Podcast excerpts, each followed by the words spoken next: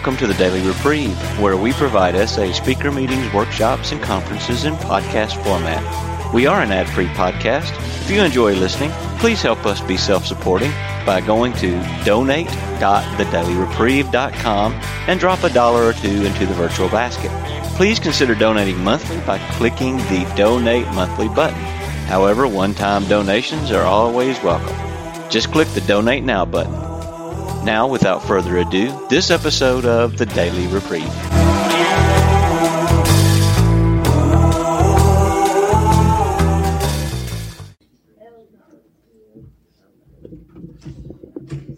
Welcome to this session on positive sobriety. Uh, my name's Priscilla, and I'm a recovering sexaholic. Um, Daniel and I will be facilitating this session. We'll each share a bit about our recovery on this topic, then we'll take time to answer questions. Uh, it says questions will be from the Ask It basket, and I don't see that, so I guess I would just uh, ask everyone if you have a question when we finish, just to stand up and and we'll repeat it, and so every, it can be on the tape. In the spirit of the fifth tradition to carry the message, this is the recorded session. The recording equipment will not be turned off during the session. We ask that you please silence all cell phones. Let's open with a serenity prayer. God, grant us the serenity to accept the things I cannot change, the courage to change the things I can, and the wisdom to know the difference. Not mine be done. Sexaholics Anonymous is a fellowship of men and women who share their experience, strength, and hope with each other that they may solve their common problems and help others to recover. The only requirement for membership is a desire to stop lusting and become sexually sober. There are no dues or fees for SA membership. We're self supporting through our own contributions. SA is not allied with any sect, denomination, politics, organization, or institution does not wish to engage in any controversy, neither endorses nor opposes any causes. Our primary purpose is to stay sexually sober and help others to achieve sexual sobriety. All right, I'm going to turn it over to Daniel. Um, hi, everyone. My name is uh, Daniel, Daniel. I am a grateful recovering sexaholic. Uh, hi. Uh, very grateful to be sober for the past three years and several weeks. Um, so the plan was that um, I was working on my ego this time coming to Nashville, and I had uh, decided not to talk. I wasn't going to talk in any session at all, and I was giving myself a nice egotistical pat on the back for working on my seventh step there and uh, being uh, letting go of my ego and then about two and a half, three hours ago, Brendan, who's very busy doing a lot of different things, as long, uh, alongside having a pretty bad flu, grabbed me by the shoulder and says, "Will you, will you talk for me and positive sobriety, Daniel?" and so I went back to him an hour later. Are you sure you want me to speak? I'm really, please go ahead. And I'm standing here, and we're talking about something that is actually a very big part of my program. So I'm very grateful to be sharing on positive sobriety. Uh, I think it's uh, it's very much the core of the program of living, the spiritual program of living that I am trying to live um, as an addict in recovery. Um, so I think that um, I've had a few different thoughts. This is totally not prepared, other than what I've been thinking over the past couple of hours. I think part, part, part of what we're talking about, we're trying to understand what positive sobriety is is, I guess, trying to understand a little bit about what negative sobriety is. Um, what is it? What is it we're trying to analyze and discuss here? And again, I'm going to try and do my best and speak from my own experience. Um, a lot of my experience, I'm very grateful that um, coming into recovery, I am I came in at the the right time. The first time I came into recovery, I came in at the wrong time. Um, and so it lasted about three months. I was 20, four and a half years old. I'm now nearly 44 and uh, lasted about three months and immediately dropped that one and went back out there onto the streets because I was not ready for recovery. Um, so I practiced a lot of negative sobriety over those last 17 years, slipping and sliding, um, acting out, get things getting worse. But um, since I came in, I was ready to. I was ready for recovery. So I don't have. Uh, I, I, I, dove straight in into into full time recovery. So a lot of my experience, I guess, on negative sobriety comes from uh, the people that I listen to in meetings and my sponsees, um, the don'ts, the trying not tos, um, you know, the, the gotta stay sober, gotta stay sober. The, the, the translation of one day at a time is that I only have to focus on today. I'm not going to focus on anything else. Just gotta get through today, another day sober, and that's not really sobriety. That's that's the opposite of sobriety. Sobriety is a mind. It's it's, it's a point of, of of, of awareness, of growth, of um, of getting past taking these actions that are against what I want to be and what I want to do, and actually starting to act and think and be the person that I really want to be. Um, and of course, sobriety is multi-leveled. Physical sobriety is just the very beginning. I can't even get close to emotional and mental and spiritual sobriety if I don't have the physical sobriety. Um, so I think that this um, this concept of the don't haves, the don't the don't do's, is the the negative sobriety. I think uh, I think it's good to look at it through um, through the steps and how I live the steps. Um, so I think the first step is a great example. The first step says that I am a sexaholic. It's at the core of my being. I'm, and I have a choice to make. I can either embrace the fact that I'm a sexaholic. This is that God has given me this gift of sexaholism to find a path to experience Him and to grow and to be a good person, or I can hate the fact and I can argue with that fact and say, oh, why? I hate this God. Why am I sexaholic? I, I basically not accept it. I can live in acceptance or I can live in denial, right? And in my addiction, I lived in denial. And in my recovery, I live in acceptance. And that all begins with my first step. So for me, the positive sobriety in the first step is embracing the fact that that is who I am and not living in denial of that. That's a key core part of me right? I have a God sized hole. I don't know about anybody else, but I have that God sized hole and I can only fill it with God. Um, the second step, as my sponsor says, it's the hardest step of them all. It's the step that I work and constantly have to re, uh, realign myself and break away from my old ideas. And the, and the, the second step for me is um, is again em- embracing that fact that God is absolutely, as Harvey loves, likes to say, hog ass crazy about me.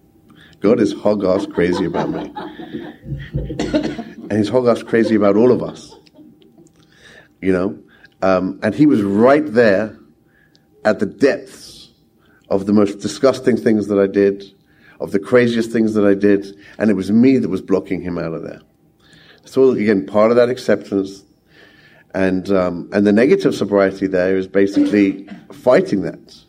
Is and I hear from you know it's it's not being able to completely get rid of all of my old ideas and start rebuilding this new relationship with a higher power who's crazy about me from scratch. Um, the third step, is, you know, you, you hear a lot of arguments, um, a lot of discussions, but what you know, and the, the, the twelve and twelve talks about it, right? What about me? I'm going to be the hole in the donut. If I'm just doing what God wants me to do, and I'm only focusing on God's will for me and uh, giving Him all of my thoughts and all of my actions, where do I exist? Right? But that is actually the that's the greatness of the third step, is that I'm I'm actually aligning myself with my higher power and doing His will. Basically, puts me into puts me into puts me into a plane of of, rightness, of being right, of doing right. Um, again, we're focusing here on positive sobriety. So, with with four through through to nine, that's where it starts to become actions, and that's where it actually, because positive sobriety is actions. It's the way that I'm living my life. Um, the fourth step for me, um, it allowed me to get past my resemblance and my fears and to notice them. That was the real miracle, is to actually be able to start noticing that I'm resenting when before I had no concept that I was resenting. And to notice that I'm acting out of fear and fear driven. And before I had no, I had no concept that everything I was doing was driven by fear. Um, and that was the miracle of that. And that allows me to actually live my life in a positive sense of seeing, noticing the resentment immediately and acting upon it, being able to work my steps over it. Um, and I think six and seven are the core of that. That's where I'm actually practicing on a daily basis that positive sobriety. And it's the actual actions of doing the opposite of what my character defects have trained and drilled into my brain to do. Um, so instead of acting upon selfishness, I'm practicing selflessness, first in words and then in actions. And that really is where positive sobriety starts to take off for me.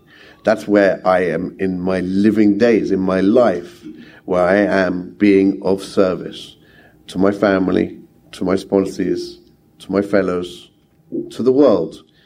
Um, and, and, and, and, it runs through with, whatever character defect it is that my particular um, constellation of character defects is. We each have our own constellation.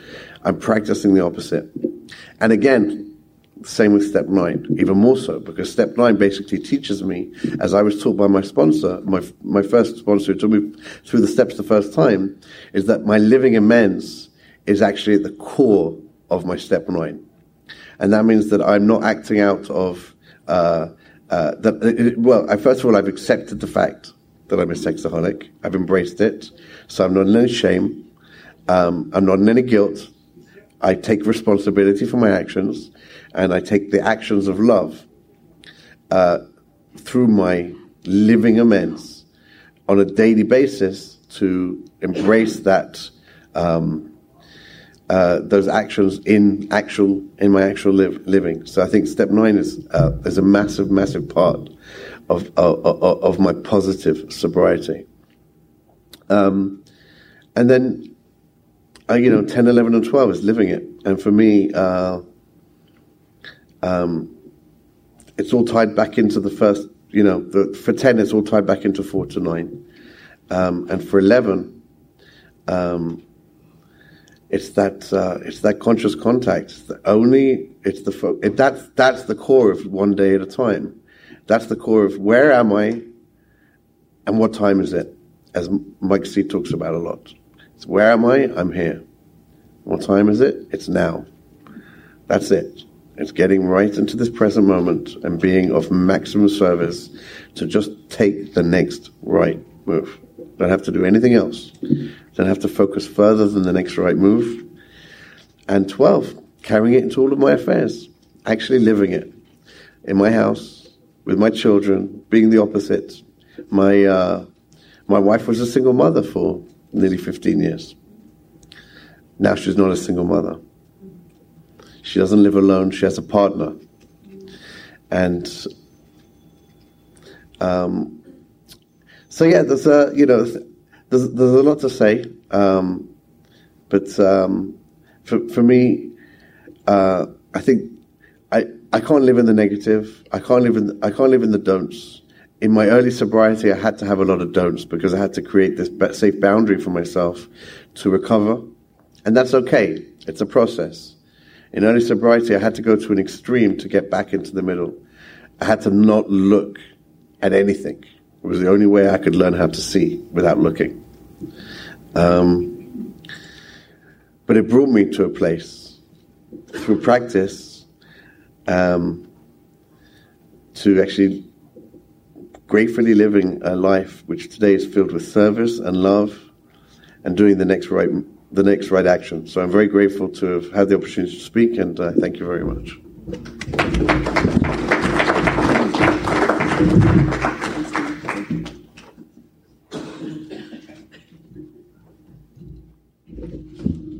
I, I really, as I wake everybody up, um, I wanted to bring my uh, clock up here because uh, once I start talking, I tend to talk and talk and talk. So I just need to kind of keep an eye on myself. Um, when Tom called, uh, Tom's one of the coordinators of our conference, and asked if I would, would share on this topic, I, I kind of chuckled and he said, well, you're always talking about gratitude in meetings. So I thought you, you know, would be perfect for this topic. And I see those of my friends who uh, are here in Nashville are smiling because they know that that's what I talk about a lot. Um, when I first got in recovery, I was leading what I heard later on that I was leading a shouldy life. I should do this. I should do that. I shouldn't, you know, on and on and on. And that's how my brain worked. It wasn't because I was connecting with anybody or with a higher power. I was doing it out of guilt or out of shame. Um, I went back and was looking at some old journals. I, by the way, I hate to journal. I hate to journal. However, it is a wonderful thing to do. Um, and I'm particularly glad early on that I did journal because uh, after I'd been sober three months, I wrote that I was so frustrated because all they talked about at the meeting was gratitude. Uh, huh. Ironic, right? But I think I'd been so full of fear and uh, shame and guilt, it never occurred to me that there were good things happening in my life. And as I looked again at some of my writings, I realized how much fear I had when I came into the fellowship.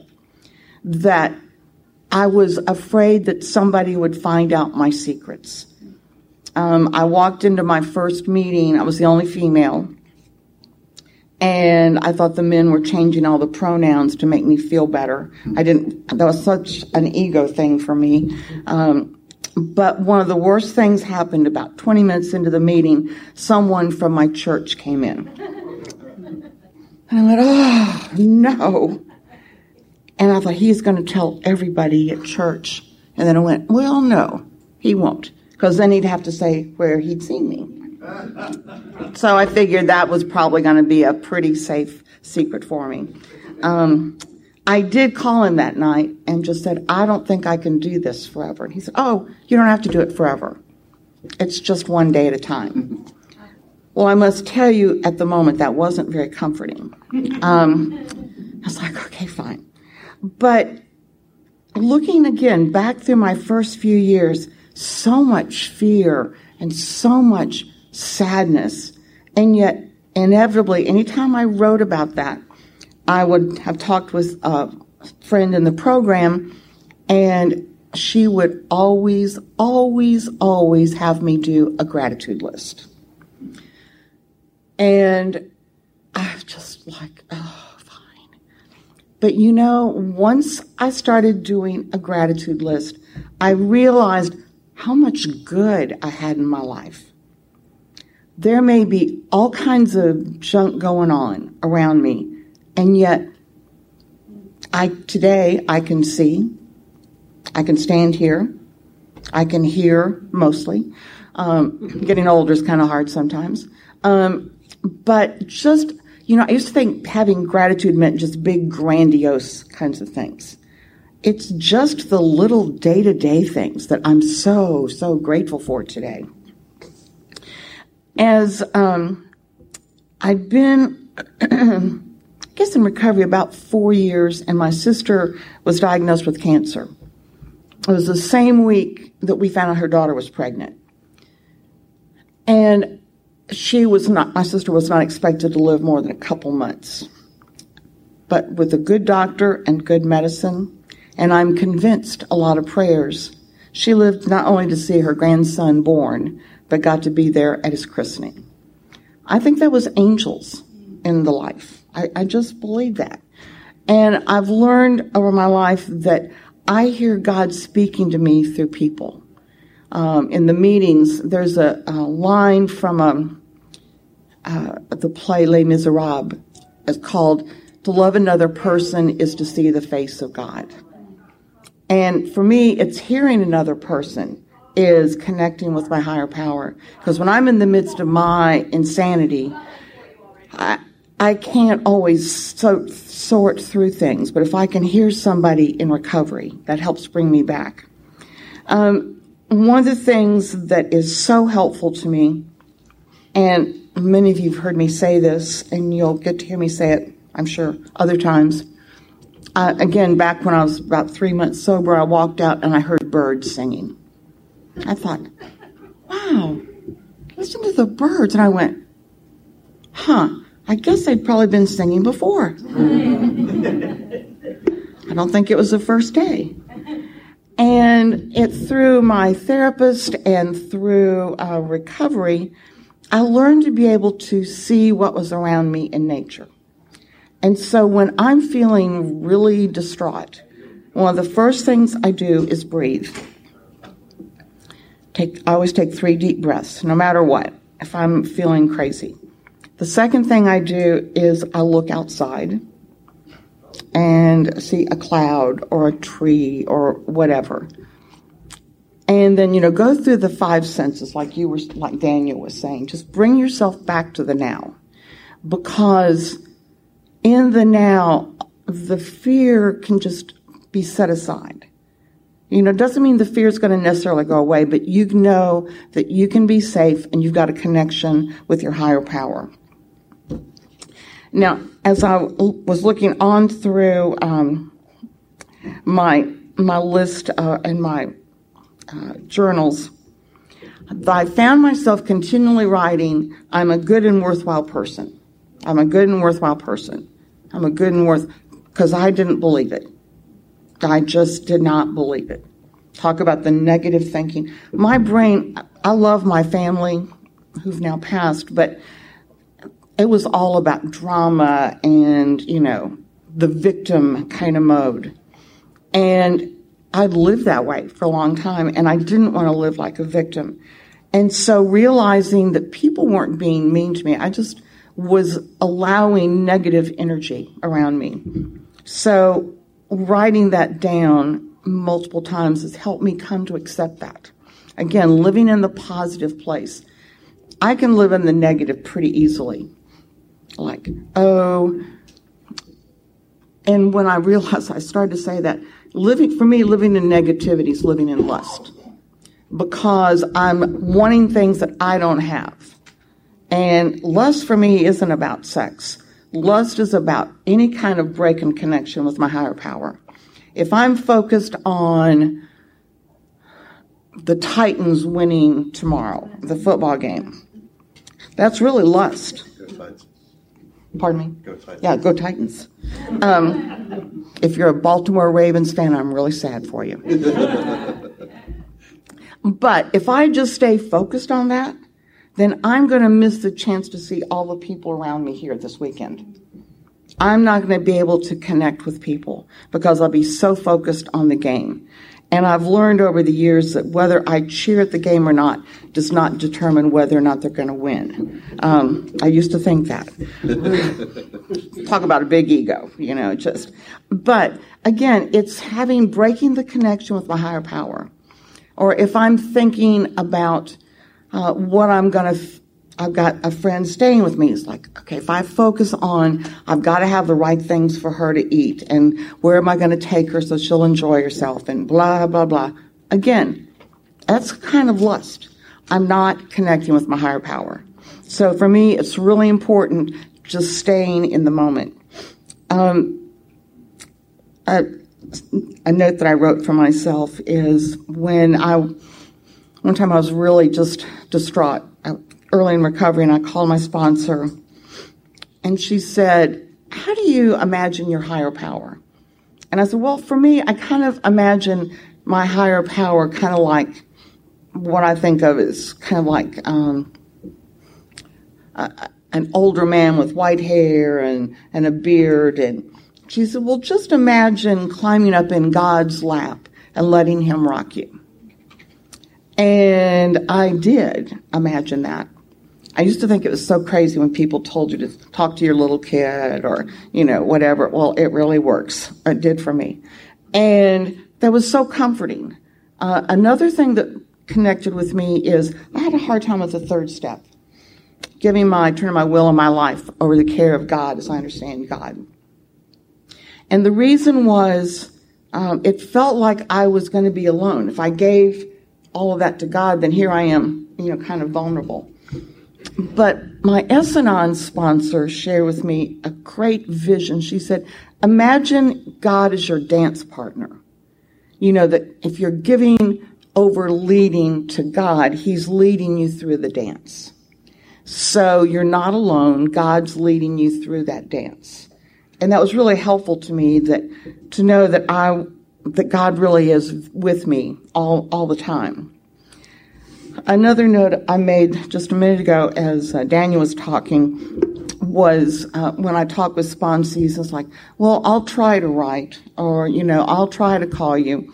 And one of my favorite quotes is from Yoda, and it's do or do not, there is no try.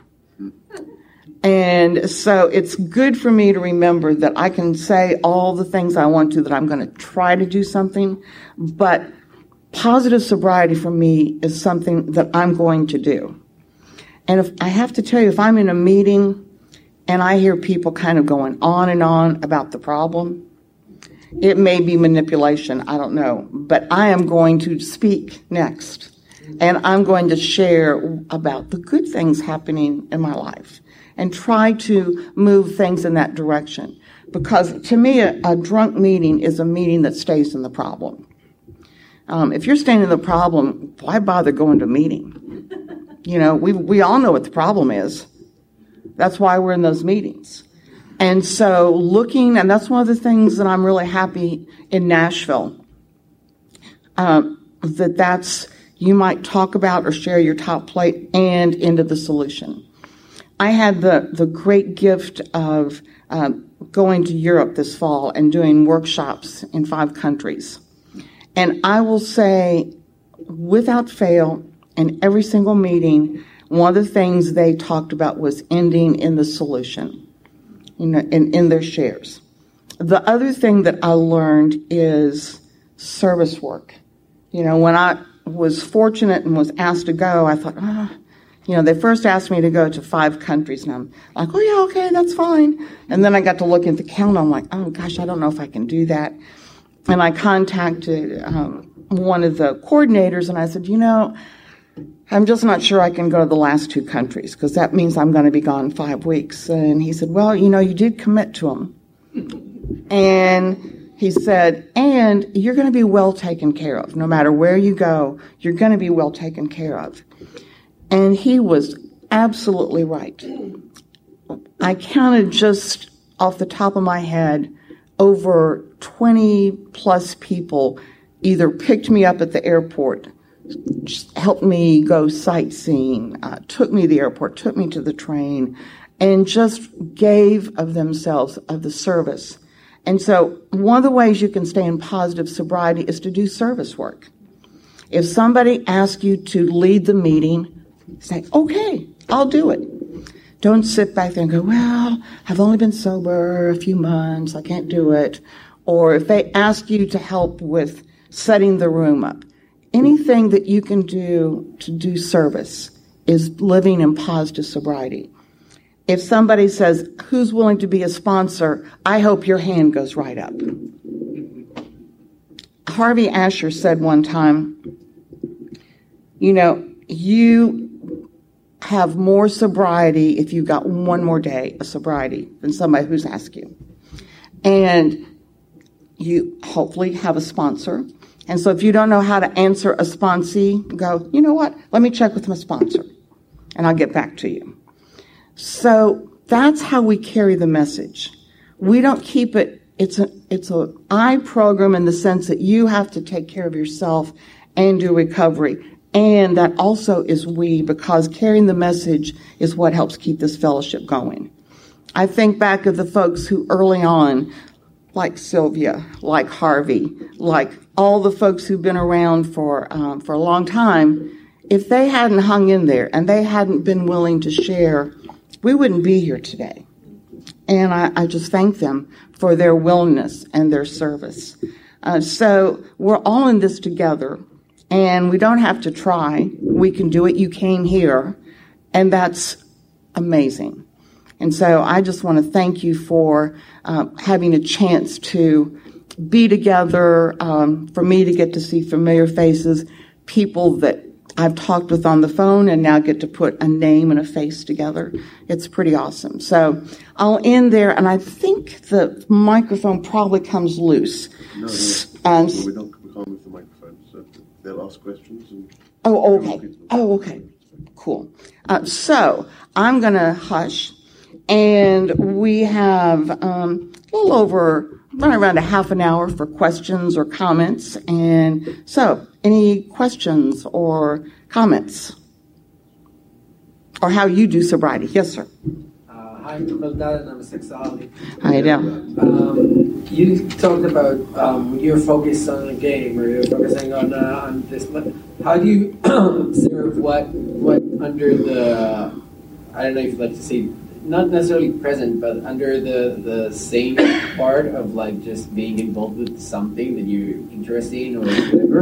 And when it's like insane or over the top or over the top is like more sensible, but uh, but just like distracting you, like because the, the example with the game is like understandable, but the example with the friend is like you think I will think that I would I would even do service to my friend, right? But I'll be over the top and get insane. Um, the question was, how do you, um, how does, how do you define lust in terms of if it's just something that you're doing good and involved in as opposed to kind of just worrying about what am I going to do next? I think you referenced like me in the game, you know, hoping that the Titans win tomorrow or preparing for a friend to come. I think for me, it's about um, Daniel, you may want to answer this as well. But for me, it's about if it's just in your brain over and over and over and over. You know, I think with the game, it's like, yes, I might think about it, but it's not like I'm obsessing about it. But there have been times if I've had people coming, that's all I can think about is what should I do next? What can I, you know, get ready? And, you know, so it just is something that you can't let go of. So, like, I can let go of the fact that I want the Titans to win tomorrow. I might go back and think about it, but it's not going to just be constantly staying in my brain. Does that help? Thank you. Yeah, no, I mean, you, you, said the exact word that I was going to actually bring out, which is that um, for me, it's where the obsession comes in. Yeah. Um, because uh, my sponsor this morning, he said uh, uh, he said that he oh, in 31 years of sobriety, he only ever obsesses about things that he can't change, and he hasn't been able to break that rule.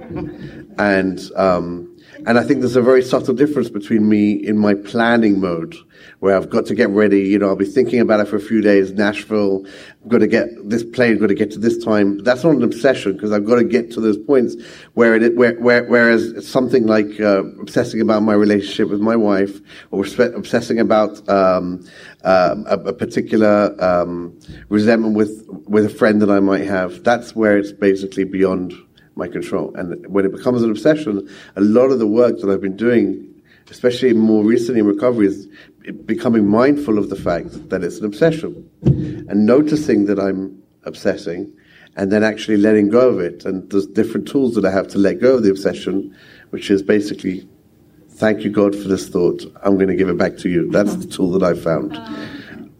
Thank you again. And I, and I, uh, you know, the, there was there was one particular scenario that happened to me, and I, I found I, I must have said it 50, 60 times in my head over a period of like eight to ten hours. Thank you, God, for that thought. I'm giving it back to you, and the obsession was removed every single time. So it's all that's all part of becoming more mindful about my actions and letting go of the obsession, which is really where my brain is. And for me, actually, uh, I always say that's for me that's the unmanageability factor of being an addict is that I have this obsessive thinking, this brain that won't let go, and that's that's unmanageable it's an unmanageable life where my brain is fixated on something. Mm-hmm. Where's my where you know where am I? I'm not I'm not present and I'm not now. Mm-hmm. Other questions? Yes, sir. How do you practice positive sobriety when you are really down and you are ashamed of yourself and you you want to have a big pity? party. I'm really good at pity parties. Um, I used to be. Um, the question was, how do you pra- practice a positive sobriety when you're feeling really down on yourself and find yourself kind of in a pity party? Um, one one thing that works for me, my sponsor suggested, is writing down three things that I like about myself, and that's really hard. I can tell you in a blink ten things I don't like about myself sitting down writing three things that I like about myself is a little more of a challenge. And it's really helpful. I had a sponsee that tended to stay down on herself. And so for about a week, I had her write down different things. And it's just to switch that thinking from when you're feeling really negative about yourself. I mean, we, I can't change what I did in the past. I mean, I, I don't like it. I would like to shut the door on it, but if I do, then I won't remember how awful it was. Um, but I can't change it. All I can change is today. The other thing that's really helpful to me is if I'm having a pity party, is I set a time limit for myself. It's like, okay, I'm going to feel like crap for about a half an hour. I'm just going to feel really sorry for myself. I don't like what's going on. Um, you know, whatever. And at the end of the half an hour, then I kind of go, okay, here's some things I'm grateful for. Or, you know, make a phone call. But staying, for me, staying in a pity party for the day is, is really self-defeating. Anything you want to add to that? Um, yeah, I really I remember early on in my sobriety, um, I called up one of the old timers in Israel. They're a little younger than the old timers in Nashville. But he had a, he had a good ten years or whatever, and he told me from his experience um, that self pity was like um, was was it was like an orgasm for him. It was that, it's like it was part of that whole uh, that part of the disease. It really struck me, um, and for, for for me, I remember my own experience was that when I was in self pity, the last thing I wanted to do was pick up the phone when a sponsee called me. I just wanted to drown in that self pity. And the one thing that actually took me out of that self pity was picking up the phone and getting out of my head and speaking to that sponsee and listening to their story and giving them of the solution. For me, living in the solution is how I practice my positive sobriety. Um, and that, that ties in with, with living a life of service. As long as I'm not involved in myself, I'm pretty much outside of self pity. Next question. Yeah. You know, they say that love and tolerance is our code.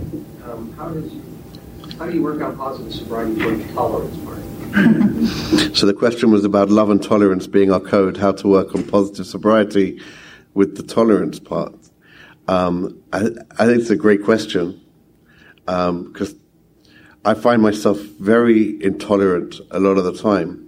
And I, um, especially, and, and, and I have a cutting, sarcastic kind of response to most, you know, to most of it. I can be really uh, with a smile on my face, even though I'm, most of the time it's in, it's in text form most of the time these days on WhatsApp or whatever. But um, but that's not really being tolerant. But it's uh, for for me, I I practice it by noticing it, by noticing that I'm being intolerant. And I find also I talk about it with sponsees as well. That's it's, it's just a lack of tolerance. Like that's it's going it's going back to that. Um, um, it's it, you know with resentments they talk a lot about resentments being a premeditated expectation. So I realized a few weeks ago that actually in all resentments there's an expectation. If I had a resent, if I have, if I've got already come to resentment, that means there was an expectation that I now need to look for. Something, and as simple as expecting that person to be something that they're not.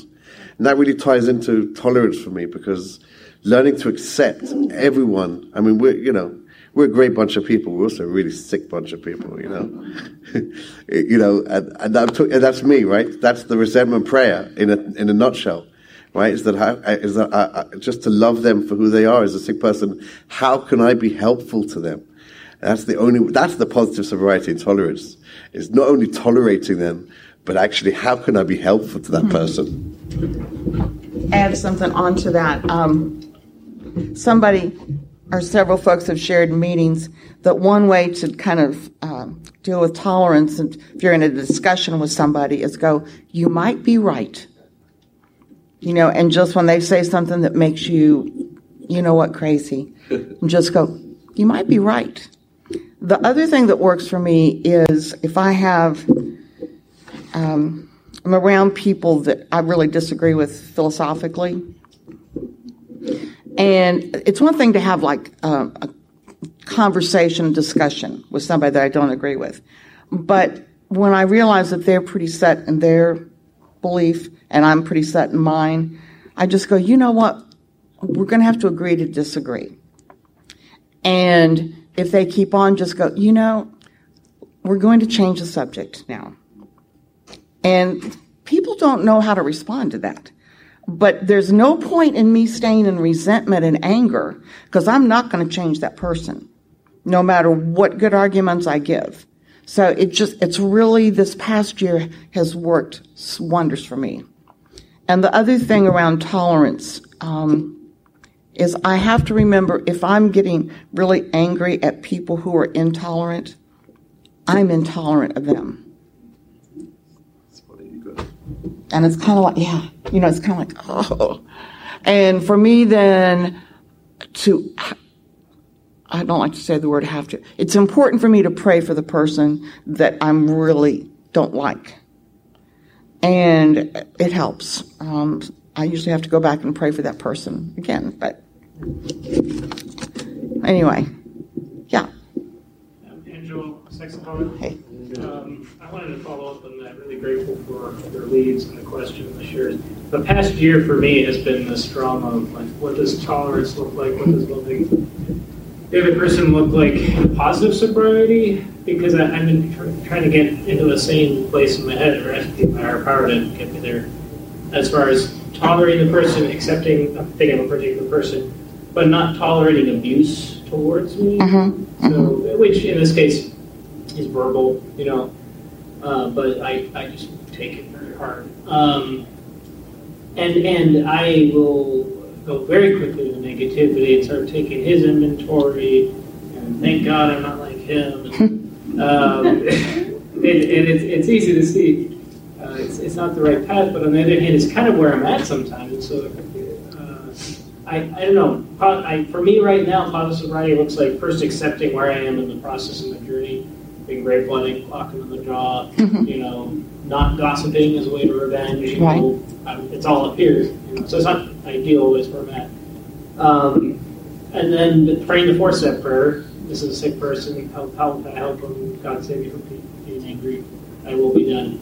But sometimes I I realize I stay way. I, I say all those things I, and I do the not actions. I don't gossip. I don't punch him. Um, but I, I, need to find the positive sobriety there. I also need to find the positive actions. As far as loving him in this particular relationship, uh, it's been well. I can't change him. He showed me who he is. I gotta accept that. And then setting boundaries and working my own program. But I wanted. I was just wondering what your experience is. Is that kind of kind of an established situation like this? Mm-hmm this is someone at, at work going, I see all the time. So it's not, I don't know. What does positive sobriety look like? You're in the moment and in life. So the question is basically, what does positive sobriety look like when you're in a relationship with somebody you see at work or all the time when they're wanting to cross boundaries and you're trying, you're doing things like you're not gossiping, you're not doing the negative things, but how can you do a positive thing. One thing that's been helpful for me is doing a four step on that person. And because I then start seeing what it's really hitting me. It's usually fear of something that I'm not good enough or whatever. And then when I start seeing what my part is, it's like, oh, hmm. So it sounds like you're doing some really good, healthy things. For me, it might help be helpful to write about it. The other thing that is helpful to me is is just to journal about it. And a lot of times when I'll journal and then I'll go, God, I just want to give this person to you. You know what's best for them. You know, the book talks about praying for that person what you would like for yourself. For me, it just works. God, I'm just giving this person to you because you know what's best for them. And because I figure God does know what's best.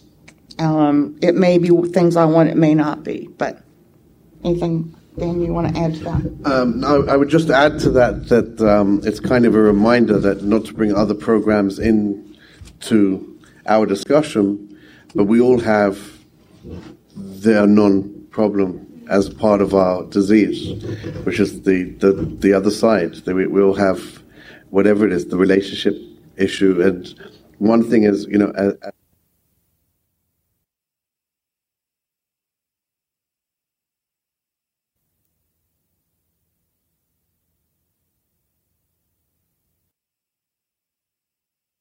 you know, I smash boundaries, and learning how to keep boundaries is something that um, that actually I, I, I learn much more in my uh, non-work, um, and, uh, and and it's a very key part of it, and uh, and and it's a very sometimes a very delicate balance because in my SA work I have to practice absolute selflessness, um, and in my non-work I've got to actually assert my own position in this world and that's why it's that's why it's actually very important because there is in what can end up being an abusive relationship. I have to be able to make my surroundings safe for me, and I, I, I you know, I, I, I would do I do that in my in my my non work, which is what I call it. Yeah. Thanks, thanks for the question. Hi, my name is Eric uh, Yeah, right. I, I don't have a question as much as I want to affirm everything you two brought out today. I mean, it's just beautiful. Okay, you're you're really got a positive story to to translate. I normally don't take notes, but I got a whole page here, and I'm afraid I'm going to get some more here before I get out of here. but I, I really like the part. You know, I can't control anything except where I am here, and what time is it now. Mm-hmm. You know, it's my little mini hula hoop. And uh, I love that. I'm going to take that with me. I've got a lot of other notes here. Um, also, the point you made about you know, the spirituality, the connection with our higher power. I, I uh, you know, the thing on birds, you know, hearing the birds. I remember, you know, before I had my last fall down, even recovery allowed me to hear the outside world, the creation that God made and the beauty and everything that he brings into this world is beautiful. All of us here, everything. And and I just I I remember in my morning prayers, I look out the window and I see his Garden of Eden in front of me. You know, it's my front yard, but it's still my Garden of Eden, mm-hmm. and it's beautiful. Even, even if there's snow on it, which I hate, but you know, uh, I, I, I just love the uh, everything you guys have shared, and uh, just great. Thank you. Thanks so much. Thank you. Other questions, comments? I second that. Thanks, Sylvia. I have a question. Related to, um, you know, sexual sobriety. Um, so over two years and eight months, and able to maintain that. But I have issues with um, my child that I found out the truth. Um, many times I just try to tell a person that my wife the truth, and I find it hard to tell her the truth. I'm wondering what I can do, what exercise I can do um, to avoid facing this, the, the things she hates the most and may break up our marriage over is the truth. She thinks big on truth. And uh, I just want to know what can be done. Thank you. So, so the question was about truth, and um, being sober, but still having that pattern of dishonesty that can be so destructive it could end up breaking up a relationship. Um, I think that uh, one one recollection I have, I have one sponsee who, um, uh, who, that was one of his biggest demos. I mean, let's just be clear, okay? As a sexaholic, when my mouth moves, I'm lying pretty much, okay? So that's an active that's an active addiction, right? We are. I, I mean, talking for myself, I'm a liar and a thief. That's what I am. Um, so yeah, it was definitely ingrained from an early age. Um, one of my sponsees came to me and he very similarly said, "You know, I've noticed that I'm saying these half truths, these mini lies, and I'm digging myself into a little hole with my wife. And uh, what do you, you know, what do you think I should do about it night?" And the, the the the answer that came to me, and I. Uh, when I try and give an answer, if I don't have an answer, I'll try and shut up. And if I do have an answer, I try and just be a channel for the answer. And the answer that came out to me was that the moment that you notice that, admit to it. Admit it to her. Um, because that's really bringing. I, I see that I just said a half. I, I, I said something that wasn't completely honest. Because really, what it is, it's the, it's the honesty, and I'm working on becoming honest, and I'm just very used to being dishonest, but I'm owning it. I'm owning it immediately with you, and I'm telling you straight away that what I said just now wasn't exactly the truth, and that already is that's that that's the relationship building because I've now told the whole truth. Um, yeah. That's I'd like just some clarification on that. Were you um, saying that you have um, started thinking about or found out some things that happened to you in the past as a child and not sure how to tell your wife? Did, or am I just reading something into your. Things like my father says, don't even trust your own mother. And that's always stuck in my head. That's the way clear Right. But it's like, you're in business, and your wife is your partner, and you want to trust everything there's trust. And then occasionally you do something wrong, but not perfect. Sex a hole. And you worry that, oh, wait a minute, I'm going to ruin my marriage if I, if just take the right path. You take the wrong path. I, I'm not married, but I think, like Daniel said, just being able to have honest conversations, even if they're scary, just kind of set aside a time and just kind of go, let's set aside a time once a week so we can just, you know, have some conversation, you know, just about um, what's going on with the business or whatever. And just set aside a time that you're not, you know, running off to work or she's got to go somewhere. You've got, so you have like a, def, a definite time where you know you're just going to sit down and talk. I think that's to me would be helpful. Um, and, and I think you're right, just honesty. Or like if you've made a mistake, just kind of go, I am so sorry. I wish I hadn't done that, but, you know, I'm going to try to do, you know, not try. I'm going to do better. you would have reminded me. Yes, sir.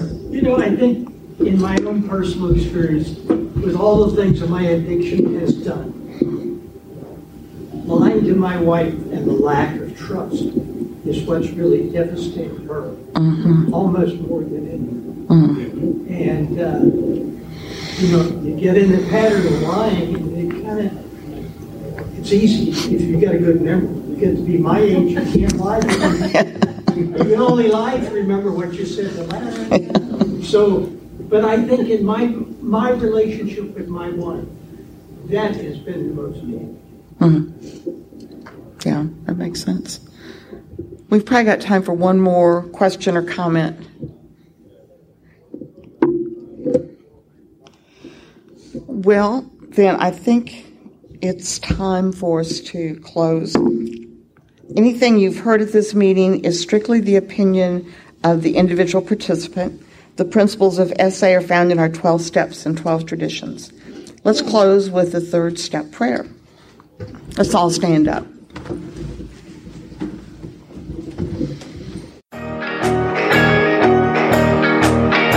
I would like to thank you for listening to this episode of the Daily Reprieve, the best source for experience, strength, and hope for SA members. Please subscribe to this podcast to be alerted of new episodes. Please show your support by donating to the Daily Reprieve by going to donate.thedailyreprieve.com and choosing either monthly donations or a one time donation by clicking Donate Now. Thank you for listening and stay tuned for the next episode of The Daily Reprieve.